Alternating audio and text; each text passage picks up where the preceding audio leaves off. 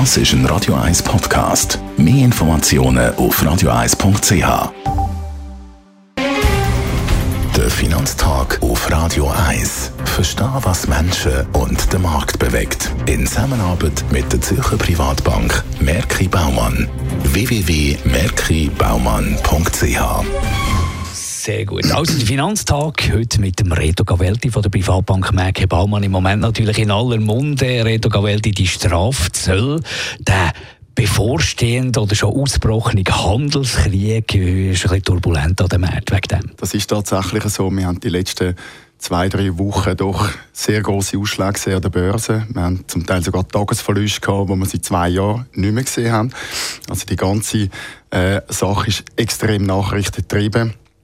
Man hat jetzt auch gesehen, dass äh, China und die USA, dass die sich äh, dass sich können einigen, dass dort wahrscheinlich äh, das Ganze doch nicht so hart ausfällt, wie man es angenommen hat. Man weiß jetzt noch nicht ganz, ob Europa die Leidtragenden werden sein. Der DAX zum Beispiel natürlich sehr exporttrieben. Der hätte mit so Strafzöllen von den USA natürlich einen, einen herben äh, Rücksetzer im ganzen Wachstumsprozess zu verzeichnen. Wenn es Unsicherheiten gibt, äh, suchen ja die Anleger immer wieder die sicheren Häfen. Ist das Gold äh, der Profiteur vom Ganzen? Gold haben wir jetzt gesehen, ist ein, seit dem Anfang Februar, wo wir da die ersten Turbulenzen hatten, ein großer Profiteur. Äh, ist vielleicht letztes Jahr bei diesen guten Märkten eher ein bisschen in Vergessenheit geraten. Jetzt haben wir gesehen, dass man doch relativ grosse äh, Volumen gehandelt worden hat im, im Goldbereich. Das sind vor allem auch die langfristigen Anleger, also die ETFs, die draufgegangen sind, wo man merkt, dass sich dadurch die Leute positionieren, dass man eher aus risikobehafteten Anlagen rausgeht in, äh, in risikoärmere oder diversifiziertere ähm, Anlagen. Gold profitiert natürlich noch gleichzeitig von steigender Inflation. Wir haben grundsätzlich einen schwächeren Dollar und die Realzinsen sind halt weiterhin tief. Also das dürfte Gold beflügeln. Und im Zug von Gold, wenn wir bei den Edelmetallen sind auch Silber, wo gegenüber dem Gold eigentlich noch unterbewertet ist.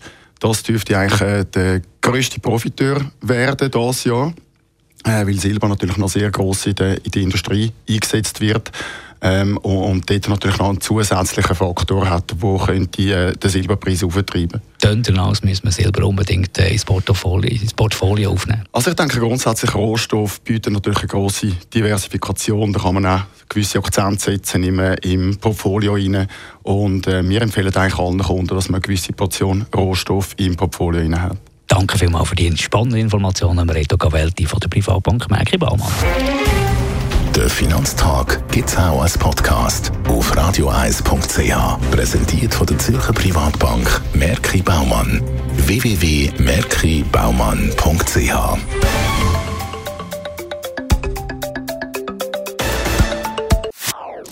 Das ist ein Radio 1 Podcast. Mehr Informationen auf radioeis.ch.